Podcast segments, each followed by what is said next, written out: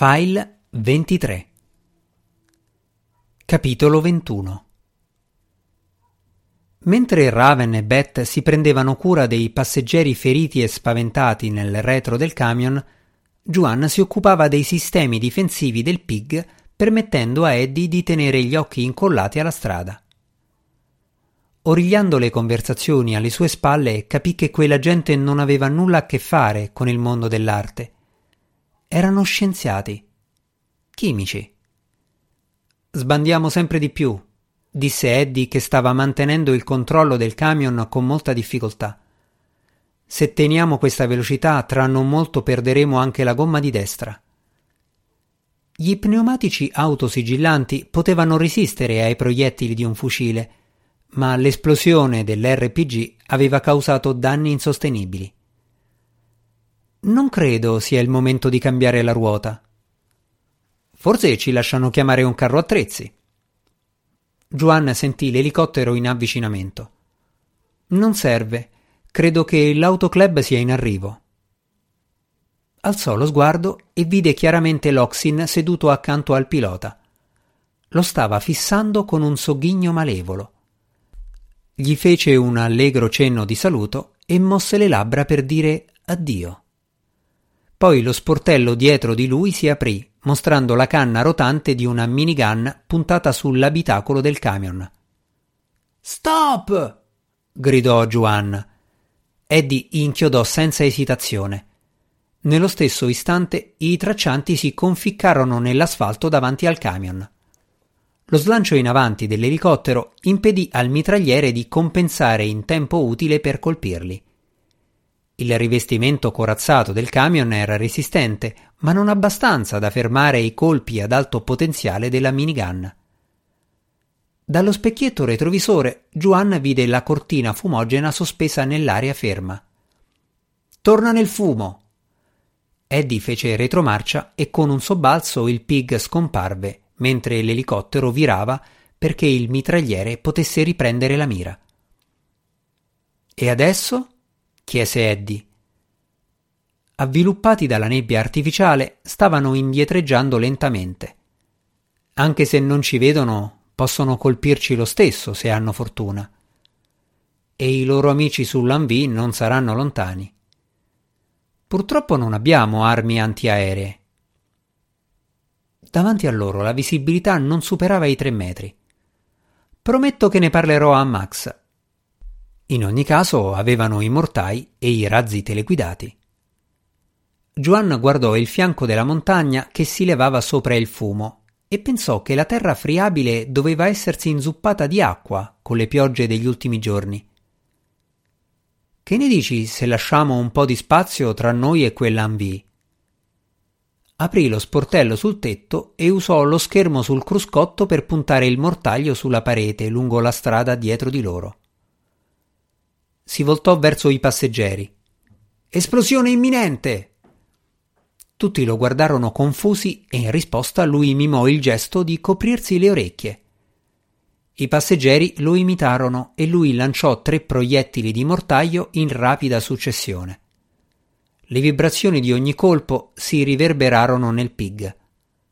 Juan non poteva vedere né le esplosioni né il loro effetto, ma ben presto il terreno tremò mentre dietro di loro una valanga di fango e pietre si rovesciava rumorosamente dalla montagna.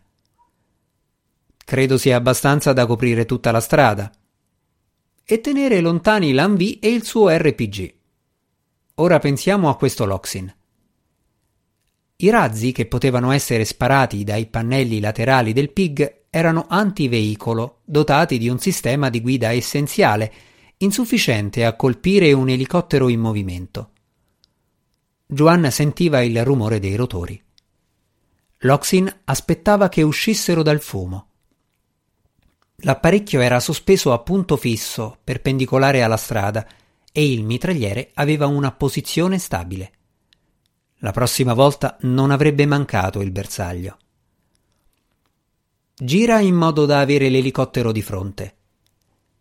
Eddie inarcò le sopracciglia, ma arruotò il volante. Il camion cominciò a girare. La strada non è molto più larga della lunghezza del pig. Se le cose vanno male, non avrò spazio di manovra per tagliare la corda. Allora sarà meglio che non manchi il bersaglio. Intanto sarà utile avere altri occhi là fuori.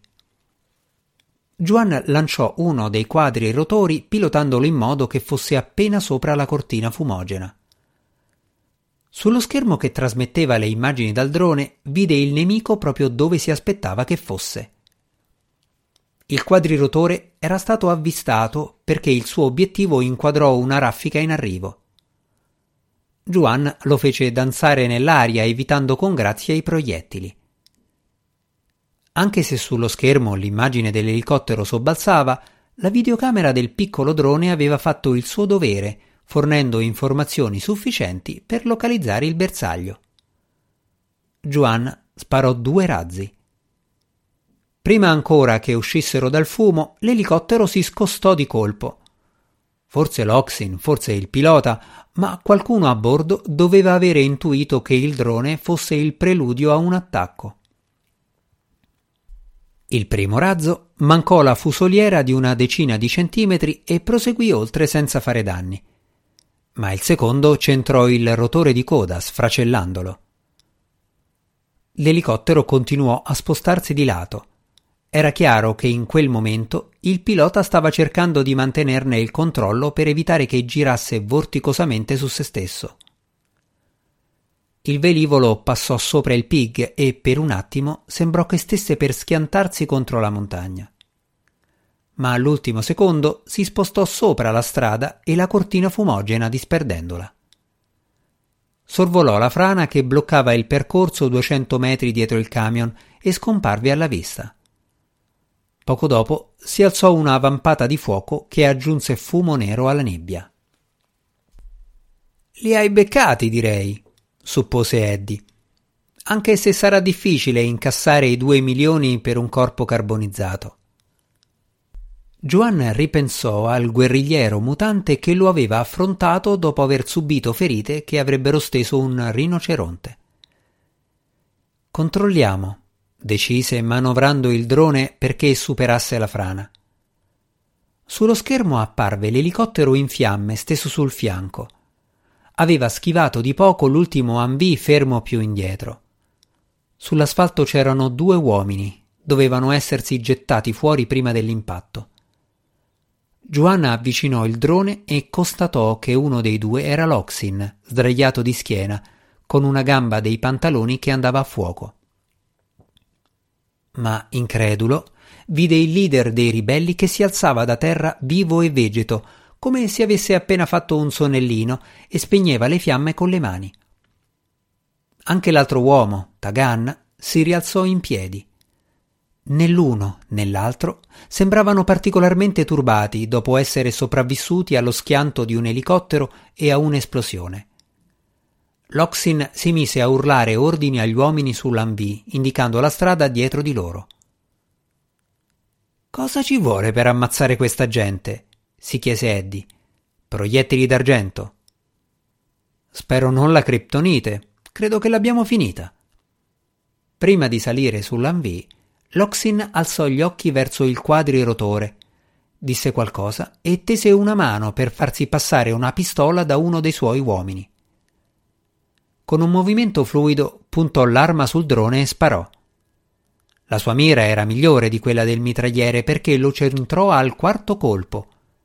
La videocamera smise di trasmettere. Tutta fortuna, commentò Eddie.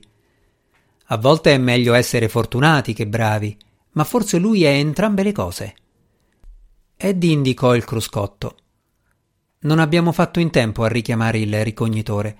Sta ancora girando sopra l'accampamento. Il segnale video dall'altro drone arrivava nitido. In modalità risparmio energetico può resistere ancora per qualche ora. Se siamo fortunati, possiamo vedere l'Oxin che torna alla base, chiamare le Filippine Special Action Forces e farlo catturare. Come se il nemico li avesse sentiti, in quel momento videro sullo schermo l'edificio principale che saltava in aria, seguito in eh, sequenza rapida da tutti gli altri. In pochi secondi c'erano soltanto macerie in fiamme. L'Oxin doveva avere predisposto cariche esplosive per un'eventualità del genere.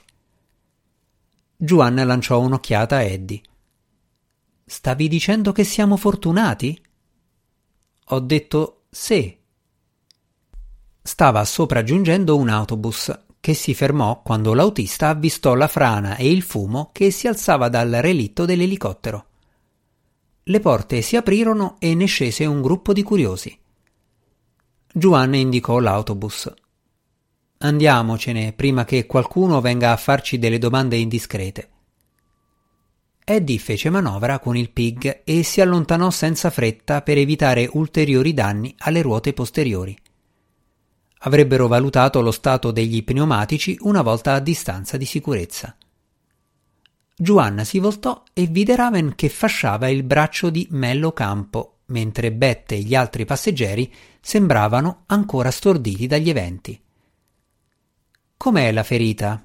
chiese. Dolorosa, ma non seria, rispose Raven. Gli servirà qualche punto, ma possiamo pensarci quando saremo a Manila. Sto bene, garantì lo scienziato con voce affaticata. Sono contento che i miei colleghi ne siano usciti illesi. Grazie per averci salvato. Lieto di avervi aiutati, replicò Juan. Ora ci aspetta un lungo viaggio fino a Manila. Abbiamo tempo. Quando Raven finisce di medicarla, sarà il momento giusto per raccontarci la sua storia.